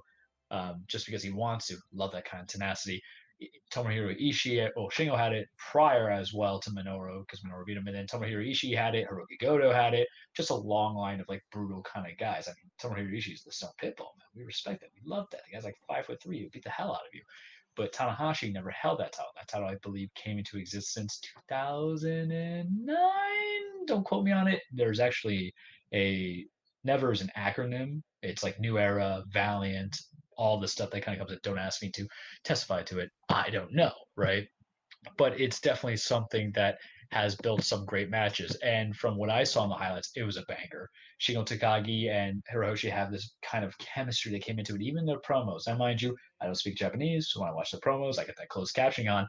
But Hiroshi just goes to him. It's like he's like, "You've made me find passion in wrestling again." It's like I love you. I have confessed my feelings to you. I want to have this match with you. And then Shingo and all his smirk is like, unfortunately, I don't feel the same way for you. And I'm like, this is hysterical. I love it. I, I, like they're just sitting in the ring. Like six guys are just sitting there. It's great. Um, the way they kind of did that back and forth. The match was good. It ends with um, him, Tanahashi hitting the high fly flow onto Shingo. A little thing about Shingo because I was on a tour last week because I talked about him last week prepping up this match. I was watching a lot of his PWG stuff, his uh, Noah stuff, the guy is just so cool. He's kind of known as like the last dragon um, of the Dragon, and so his whole finisher is called the Last of the Dragon. It's so cool. It's like a Death Valley driver going into a leg drop. I'm just so about it. His, his whole attire just spe- speaks like Japanese culture. He comes out with like a dragon. Mask, Japanese love the Japanese love self-filleting their culture for sure. Like, And, and listen, Like- you know, unlike the like YouTube Ghost of, bot, Tsush- I'm not Ghost of bot for this. Tsushima was like like their game of the year basically. you know, Hey, hey, man, it, it was almost mine. And even though I won't go as far as that YouTube spammer was saying, on Shingo, you're a good man, dude. You're a good man. He lost. That title's now on Hiroshi. Great Karn is challenging for it now because that's the thing about New Japan. You don't have really number one contender matches. You just kind of st- step up the new feud, get you get your butt beat by the next challenger post match. It's kind of formulaic, whatever. Um, there's more stuff coming in. Kota's eventually going to go get Sanada. I want to know what we're doing Will Ospreay. I want to know what we're doing Kazuko Okada. Uh, what are we going to? Are we going to continue that fe- feud from Wrestle Kingdom? They're former Chaos stablemates. Now they're not much doing of anything. I think Kota, or not Kota, um, Kazuka's probably going to look at Kota a little bit to give Kota the rub, lose to him, and all that stuff. Um, I know Will Ospreay was going against, and forgive me because I cannot pronounce names. Satoshi or something of that nature. I'm just so bad at it. And it doesn't help that the New Japan doesn't have all the time English commentators and broadcasters. So I'm like going hooked on phonics, Japanese wrestler edition. I'm like, come on, man. I've watched like all 150 episodes of Dragon Ball Super, like subbed. Why can't I just say a name? What is this? But I digress. All in all, I when the match becomes available, I will watch it in full. I did like the highlights of it. Go Shingo Takagi. Good job, Tana. I don't think you needed the title, but at some point you have to complete the legacy. Bigger news, bigger stories. The Royal Rumble happened Sunday, you guys. I had a fun pleasure just to kind of watch it with my buddies in a group chat that we have um, because we used to do that back in the day but we have it there was drinking rules that came into it. I regretted that the next day but i was able to work and function as a human being but then i realized i'm 31 years old. I thought it was a good pay-per-view. I don't really like to go into the whole dave meltzer mindset and giving like stars and ratings but sometimes at a pay-per-view i'll say it's a watch don't watch it just skip a few matches. I think it's something that you watch you know start to finish. It was a smaller card. I think it was like three and a half hours long they moved the women's tag team championship onto the pre-show. So it was Charlotte and Asuka defending their tag titles against the former champions Nia Jax and Shayna Baszler. I'll say you right now, I don't care about the tag team um, women's division. Not because I'm against it, it's because Vince has not done anything with it in the almost two years of it being in existence to actually get some prominence. And the fact that it can't get any storyline on either Raw or SmackDown or even NXT, because that title has to be defended across all brands. Um, it, it should be defended. Why? Because NXT is doing the Women's Dusty uh, Classic. And the Dusty Classic is it's basically a tag team tournament. Whoever wins gets a guaranteed title shot at whatever division tag team champions is there. So NXT has the men's version and the women's version, but there's the NXT men's tag team titles, but the women's tag team titles all around the main roster. But they don't do enough to cross brand it. They should cross brand it because with the uh, the virus, um, you're not on the road traveling, so you can have people appear on the show. They tried a little bit, but it made it lose sight. But what happened in that match was Charlotte, Ric Flair is back. I love me some Ric Flair. I don't need Ric Flair in my pay per views anymore. I'm just saying it right now. They have him with uh, Lacey Evans, who's now tormenting Charlotte. I, I, guess they're trying to do this whole like, oh, you know, I'm with your daddy now kind of storyline, but not like fully. I don't know why Rick's trying to go against Charlotte, considering the fact that in the beginning of her career he was just helping her all the time. But whatever, they want to do weird stuff without explanation. I don't care. I wasn't really invested in that match anyway. Everybody did their parts, but it led to Lacey screwing over Charlotte and Asuka, and Shayna and Nia won the titles back. Okay, fine. It affected on Mo- Monday a little bit because Asuka is the Women's Raw Championship. They tried to get a number one contenders match for the tag titles, so you know Asuka likes winning. Charlotte once again got distracted, left the match to go beat up Lacey, leaving Asuka herself. So we're getting an Asuka heel turn. I'm gonna love it. It's gonna be chef's kiss because I'm sick of Asuka being pushed down. You guys, you know I've been proponent of her for so long. Eh, give me what I want. Have her and Charlotte at WrestleMania, and they can beat the hell out of each other, and have Asuka win. Get that definitive win because this title run has not done anything. But bigger things are happening, boys, because I hyped up a couple matches. So Goldberg McIntyre happened. Goldberg versus McIntyre. It was like six minutes. Goldberg cannot go in the ring. He's a he, he's a very sweaty man. He is sweaty like me seeing you know a new Taco Bell menu. Mm. I don't even think they gave him his entrance. The match didn't even really fully start. It started with like it's, it's great. So Goldberg tries to hit Drew. Drew does the spear on Goldberg, and then uh, and because we had bets on this, because I'm like, all right, Goldberg's a win. Let's just rip this band-aid off and get it done with. Because last time him and the Fiend fought, at the uh, one of the Saudi Arabia matches, pay per views. The Fiend lost, so I'm just ready to hate my life. Um, they tried to make it like physical. Goldberg was coming in these weird shorts, uh, kind of very Brock Lesnar esque. It's not Goldberg's attire. We didn't even get to see the intro. I was kind of sad that he didn't concuss himself hitting a door, but Vince probably told him not to. then he, he Oh, does that, wow. man. And then he tried to jackhammer Drew. Drew's a big man. You can even see in that photo. Drew's humongous. He's like 6'5, 240, all muscle and man. His balls are probably heavier than anything Goldberg's ever lifted. And he had to try to lift that up into a jackhammer. And he couldn't complete it uh, fully because Drew landed awkwardly. To me, it looked like he landed awkwardly because it was more like heel first. So they tried to make it like this whole tough physical thing. And then it was over. Drew hit him with like two claymores and it was done. And then there was like a show of respect. Um, drop the title. And the problem is now we're gonna have Drew and Sheamus, and I really don't want that to be the Mania match because I like Drew enough. I think he would be better as a heel champion. But you see, you see the spear move stealing. That's all Goldberg could do. He didn't even he like two spears, I think, but he was already sweaty. He was already sweaty right here. He was sweaty like me at that Taco Bell menu the other day when I was getting that bacon wrap chalupa. It was fantastic. Um, but you're ruining Drew's credibility as a champion because remember, you, this is his second run as the uh, WWE champion. He lost the title for like a minute to Randy. He gained it back. Yeah, that spear for the barricade was just to make it seem like Drew was dying. I, I just don't, I don't like it. But how is it that you're going to tell me that Drew has a credible reign when he could go against a guy who could barely go in the ring for six minutes? It doesn't. And even though he's a legend in their eyes as a Hall of Famer, he can't go. It's not like a certain other Hall of Famer who showed up at the Royal Rumble. But we're not going to get that yet. Let me get some title matches out of the way. I know you're all excited, Andrew. We're going to talk about it. It's going to be great. Um, women's championship match defended Carmella versus Sasha Banks. It was fine. I think their prior match at TLC was better, but I think it was a good feud concluder. Um, good for Sasha. She retained. She's going to feud on. We're going to see what happens. WWE Universal Championship. Roman Reigns, Kevin Owens, part three. This is where Charles got a little bit too uh, fun with the drink and drink going on there because me and my buddies, if if you guys want to see what real drinkers are, drink games are, don't go to UCF. Come to Casa de Trujillo and we'll show you what it is because it was a last man standing match. You know what we did, boys? You have to drink for every count that comes in. And here's the standard about the last man standing matches. You know, they like to start with the whole one, two, three. So for anybody who hasn't followed wrestling, so I can explain, you win if your opponent can't get up to their two feet by the count of ten. Plain and simple, right? You have to be up, they don't. So the whole process of like you're seeing this referee going one, two, three, counting, and they're they'll start that spot immediately. And you're like, oh god, my liver. And then there was a lot of like multiple like eight to nine counts. I'm like, I'm gonna die. I am not 22 anymore. Why am I doing this? But you get to the vibe, you're enjoying yourself. It's great. The match itself was very good up until the end. But there were some crazy sequences that were coming in that my semi sober self was like, what's this happening? Kevin Owens got ran over by a golf cart.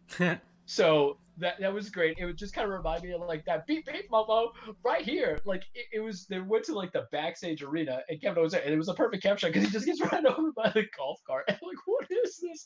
I loved it because it's two men for the last two months who have history together trying to beat the holy hell out of each other. That's kind of how you do it. And there was and, and with these last man standing matches or a lot of matches themselves, there's always going to be spots. So you have that weird delay. So okay, we'll let certain things pass. But there was a point where Owens had Roman kind of like down, and he went on. He raised a forklift, and I thought he was going to put the forklift on Roman to win. I was like so excited because even though I know Roman was going to win, the best thing about wrestling is when you believe it. When you believe that the impossible is going to happen, and there was a part of me that thought that Owens was going to win, and I loved it. It was so good. So yeah, this is one of the spots that coming in, but it's not the one I'm talking about that I'm saying. But he's on top of the forklift and he does like a swanton off the um the forklift and he lands onto him. It was crazy. I was like, oh, this is great because one, these are big men, so gravity is not as kind compared to my noodle self if I was jumping off of it. Two, they're already kind of beat up because even though you're taking these spots and you can have all the padding in the world, it uh-huh. hurts. It could be dangerous. We saw what happened in Matt Hardy and Sammy Guevara. Remember where Matt clear cut got knocked the hell out. There was no point of return. They still continue that match. Still angry about that, Tony Khan. Still follow us on Twitter at JOJR, Dan Frijoles, Charles the True, Sports Goofs. Go do that fun stuff. The ending of the match ruined everything for this because they botched it.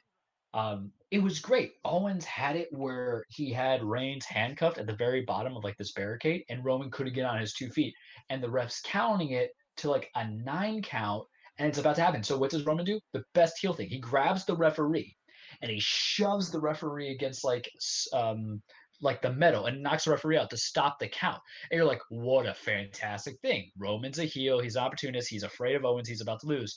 But they botched it. And the botch was Paul Heyman was supposed to help get the handcuffs um, off on the barricade. He couldn't get it off in time. So you have this weird, like 20 second delay between the other ref coming up and then Kevin Owens just kind of standing there, like, what the hell's going on? Of course, they cut away from Owens not looking, but it took a long time and then the other ref comes out, and then mm-hmm. Roman just grabs Owens in the guillotine and chokes him out, and that's it. And he doesn't make the 10 count. There was no Jey Uso. They said he has the virus or he has an injury. They haven't confirmed it. I think it looked good for Owens or for Roman to win, I guess, as clean as possible, even though you had to hurt the ref to not get to the 10 count. But hey, he's a heel.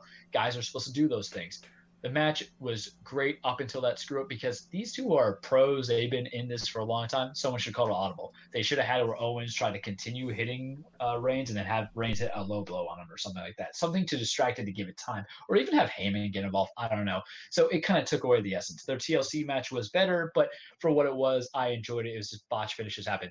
Royal Rumble time. Let's go with the women's because the women's was the best Royal Rumble match of the night. Um, Bianca Belair won. That's how I'm just gonna start it.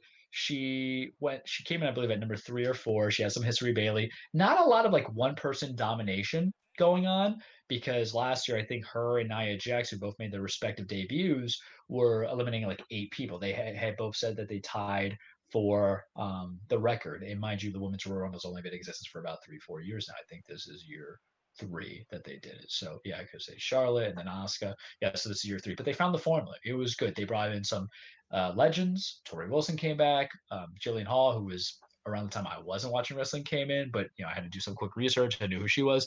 It was interesting um, going from there. I liked it a lot. You know, Carmella came in, even though she had a title match, she came in and she was quickly eliminated. There were some storylines I wish they kind of continued feud wise, like Lacey Evans. And this is the one thing I don't get about the Royal Rumble. You two are feuding for months, and they do this with everybody, men's and women's. You guys have been feuding for weeks or days, for months, and you see each other in the Rumble match, but you only beat each other up for like 15 seconds. You go to the next person. I kind of want you like you are my sole target. I hate you so much. I need you eliminated because you getting a title shot at WrestleMania would sicken my soul. That kind of ferocity. And they didn't do that. It bothered me. They didn't do that with Charlotte Lacey. They didn't do that with a couple other men's ones. They don't do that for years. I'm like, keep your eye on the prize because that gives the believability. But this one was very good. It came down to um, Bianca and Rhea Ripley. Rhea Ripley was my prediction uh, last week who I said was going to win. I was like feeling really good about it. I was like, oh man, I know wrestling. Vince should just hire me. And then they had like this tour de force back and forth where either woman could have eliminated each other. It led to Bianca Belair, Belair finally eliminating um, Rhea Ripley. I thought it was great the way they kind of did, even though no one really stood out as a dominator. You got to imagine Rhea came in at 14.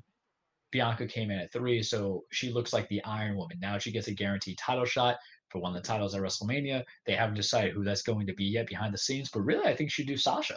You should have it be Sasha. You can allow Sasha to have a heel turn because she's been a face for a bit, and then you can let Bianca put herself over by beating somebody who is regarded as one of the best women wrestlers of the current generation, coming from the original four horsewomen of Sasha, Becky, Bayley, and Charlotte, right? Whereas in Raw, I really kind of want to see where they go with Asuka turning heel, Asuka challenging or facing Charlotte, and them having a rematch from WrestleMania from a couple years ago, where Asuka's streak was broken to Charlotte. She couldn't beat her. Solidify that, let the heel turn come, let it go. Uh, men's Royal Rumble. Oh, buddy, this was hard. I didn't know who the winner was going to be. Remember, my prediction was either it was going to be Keith Lee or Daniel Bryan. Keith Lee was not there. Why? The virus. So that might have been card subject to change this was that first year. Kind of last year, you kind of knew Drew was going to win, but there could have been other people. This year was a wild card. I really didn't have an expectation. I did list who the dark horse was going to be. I was like, oh, I could see Edge winning it. Guess who won it? Edge, because that's a real Hall of Famer who can go and win it out, as opposed to Goldberg, who I joked was going to be entering. So here's the thing that I learned the theme basically was for this Royal Rumble. Iron Man, Iron Woman, because Bianca Belair came in at number three, she won. Edge came in at number one, and he won, and he lasted. It was started as him and Randy Orton. I wasn't crazy about that because how dare you cheapen a rivalry, especially since this was Edge's return since having tricep surgery, and you're going to start off this sub rivalry that Randy has, even though he's feuding with Bray, even though Bray's kind of dead or the Fiend got burned line, whatever. Wrestling's weird. It's soap opera. You guys know how it is with soap operas. People get shot in the head, come back with a new face. That's part of the game, baby. That's part of the game. But this one was enjoyable. It was by the books to a degree, but it still had the enjoyability. You had a couple of legends come out. You had the Hurricane. But you know what tugged at my heartstrings, gentlemen? Because even though Edge won the Royal Rumble, he had the biggest pop last year when he came back, right? Because he had been gone for nine years. Well, guess who came back at number 24? And I Edge's best friend. too. You want to jump in on this? Jump in on it. I can talk about this one because I was actually watching. Because like Edge and Christian as a tag team, Andrew and I are a tag team. Because Christian came back from injuries. Because the last time we saw him wrestle, he can't see him with the finger quotes coming, was when he was going against Randy Orton and Raw as revenge for Edge's defeat at Backlash. And then he was punted. Edge had suffered the neck injuries. Christian had suffered, I believe, a concussion. He wasn't allowed to come into protocol. And He was a little out of shape a couple months ago. But then at 24, you hear his music come on. I'm like, no, what? And he's in there and he's wrestling. And then him and Edge see each other, and Edge is looking like he's about to cry. Christian's like, yeah, bro, I'm back. I don't even know if they knew. I'm sure they did, but the moment became too real. And then they hugged. And then there's that little meme I sent you guys where the guy's texting, or the father texting his son's like, why the hell are you crying so loudly? I kind of felt that.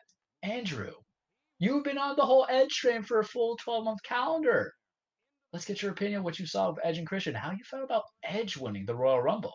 We could talk a little bit I was more. Tell me. excited, man. I, I mean, I know wrestling. It's not fake, but it's an art. It's acting, but uh, it was it was good to see that. You know, I, you know, I still think it's not necessarily a great idea that he's still wrestling, uh, because how old is he? What, forty five? I think.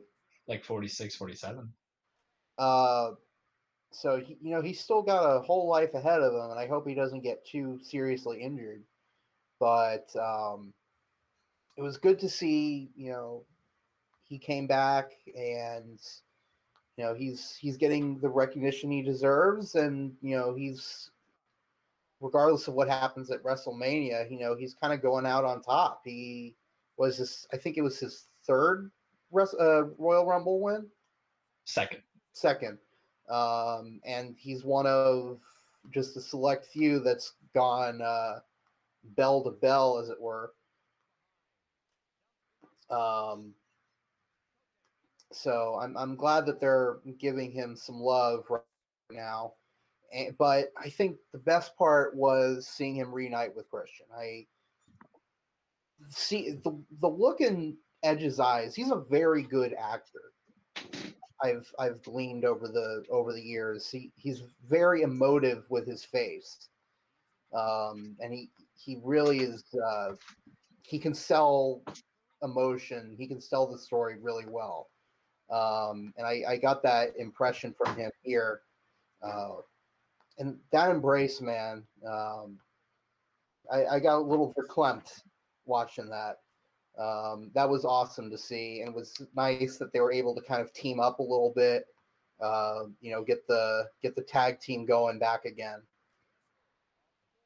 Yeah, and what people need to understand, because you mentioned about why they would come back and the concerns they have, this isn't their blood.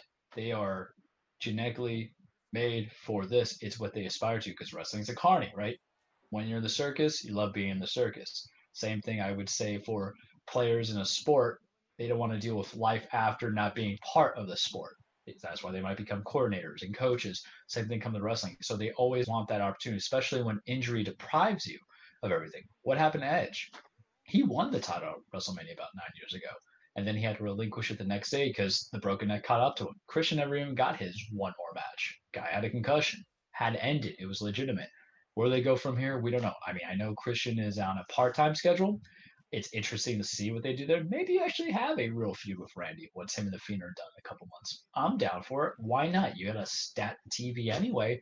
But for Edge, the question is, who does he face? Is it going to be Drew McIntyre the WWE Championship or is it Roman Reigns Universal Championship? All signs point to Roman. I think it's a better story to tell with Roman. They both have the same damn finishing move, which is the spear. You can make a little weird Master of the Spear uh, gimmick, but I think you have a better story coming into it because Roman, his whole thing is being that mafioso boss as the head of the table, the tribal chief, and you have somebody who is a legend trying to reclaim his head, his seat at the table, and you can have that inner frustration that brings in there. You can even bring Christian in for a little fun with it. Whereas with Drew, they had a little interaction last night because Edge came to Raw, but it was kind of like that breakup speech of like, dude, I'm just not into you. You'll know when I'm gonna make that decision, which means he's obviously not going to wrestle him. And I don't imagine Edge is gonna go on NXT and face Finn Balor, even though it could be a good match. Um, it seems more they're setting their ways on Sheamus and Drew McIntyre to get to Mania, which is fine. But I have a, it's weird, but you need a believability in wrestling. And I have a harder time believing that Edge could beat uh, Drew McIntyre than Roman Reigns. And I think part of that is because Drew, right now, every defense he had has been successful with no cheating, and Roman has cheated his way to win multiple times against his own cousin. Um, when it was him and Jey Uso going against each other, multiple times with uh, Kevin Owens and whoever else the subsequent challenger is going to be. It's just part of his storytelling. And one of the things that I saw with the internet community, because we petty, right? You know, if you thought Heat fans were petty, you should watch. You should read like wrestling fans' tweets. They're like, "Oh, you know, Vince can't make new stars. They're gonna have him get the, this old guy get the title as opposed to the new guy."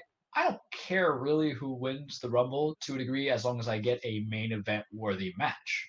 Edge was the right guy to get there because, yeah, I said Daniel Bryan was probably going to win. I don't think Daniel Bryan was the right guy, though. It's just you have to pick who your options are. Same thing with Keith Lee. What was my condition about Keith Lee? I've been saying for two weeks. I need a heel Keith Lee to do it.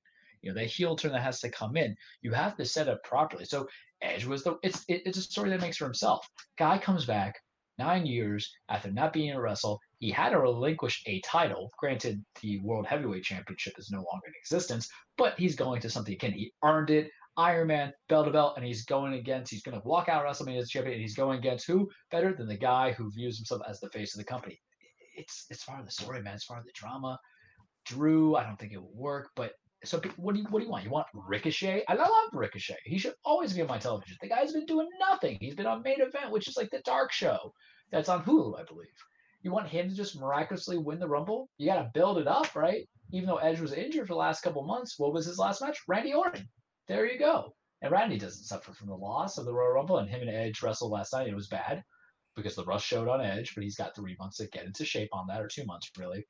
But you have to pick that best story. And I got to tell you now, too, part of the reason why I want Edge and Roman is because I'm 90% certain Roman's going to win because I'm kind of done with champions not retaining the titles at WrestleMania because it makes it predictable that the person who wins the Royal Rumble is guaranteed to win the championship at Mania. it's felt like that the last couple of years. I think the only time there was a title retention for the main titles, we're not counting the mid card titles or tag team titles or anything like that, was when Brock beat Roman at WrestleMania, bloodied, and then he lost to Roman at SummerSlam because I think they just had to make SummerSlam sexy, right? But the last couple years, it was um, actually, yeah, Kofi beat Bryan, Becky beat uh, Ronda and Charlotte to unify in the triple threat match. Last year, Drew beat Brock. Goldberg lost to Braun Strowman, who was the last minute replacement for Roman Reigns. You're a fighting champion. Let them let your main heavyweights retain title. Drew can lose the belt because it's been 12 months, man. And every person he's challenged has not really come up to stuff of even being main event worthy. Truthfully, the WWE Championship has lowered itself in grandeur. Uh, but Roman's kind of on the up and up. So build the best stories because Ricochet, as great it would be to see him in the heavyweight picture for the main title, there isn't a story. So you can't just propel a random guy just because you like him if it doesn't fit and make sense. There's a better story here. So people can complain what they want. The new talent needs to happen. They called up Damian Priest. They're calling up Bray. That's great. Hopefully Vince does something with him instead of screwing them up. Because if not, he's just going to associate Damian Priest with Bad Bunny. That's right. Bad Bunny showed up. And I got to tell you, I hate this. I hate to say this. But when he performed Booker T, because I guess there's a song Booker T out to it, and I can't get the damn song out of my head. And have you guys ever had that song in your head so you have to listen to it so it gets out of your head? I've heard Booker T by Bad Bunny four times. I don't like reggaeton. Charles doesn't like reggaeton. Not his cup of tea. You know, I like you know, my kind of Spanish music, but I don't like reggaeton. It's not my thing. But damn it, I've had to listen to it, and it's not out yet. It's like a fever I just can't shake. Damn you, Bad Bunny. That's all I got for you this week in the cage. Mm. Yeah. Yeah, I was something I saw in the tweets. Yeah. He, he was there, Yeah. and he was there last night too on Raw. Yeah. And I swear to Christ, if we're gonna get Damian Priest teaming up with Bad Bunny versus Miz Morrison, I'm just gonna because WrestleMania is also a spectacle. So that's when you allow those kind of entertainers to show up because get- it's sports entertainment. stars in there. Yeah. And Mhm. Bad Bunny will do it for money. It's gonna get him a whole cross brand of people. He'll do it. Yeah. Okay. Well, guys, that is it for this week's edition of Sports Goofs. We'll see you guys next week for number 92. That's it for me. I got nothing else to say, guys. Mm, So, Good night, y'all. bye bye. Take care. Penalty call. And Washington will get the man advantage. He used his stick as a weapon, and that's a no-no. Pittsburgh penalty. Number 37, Kip Miller. Two minutes for cross checking. Sent into the corner. Johansson gathers it in. Feeds it across.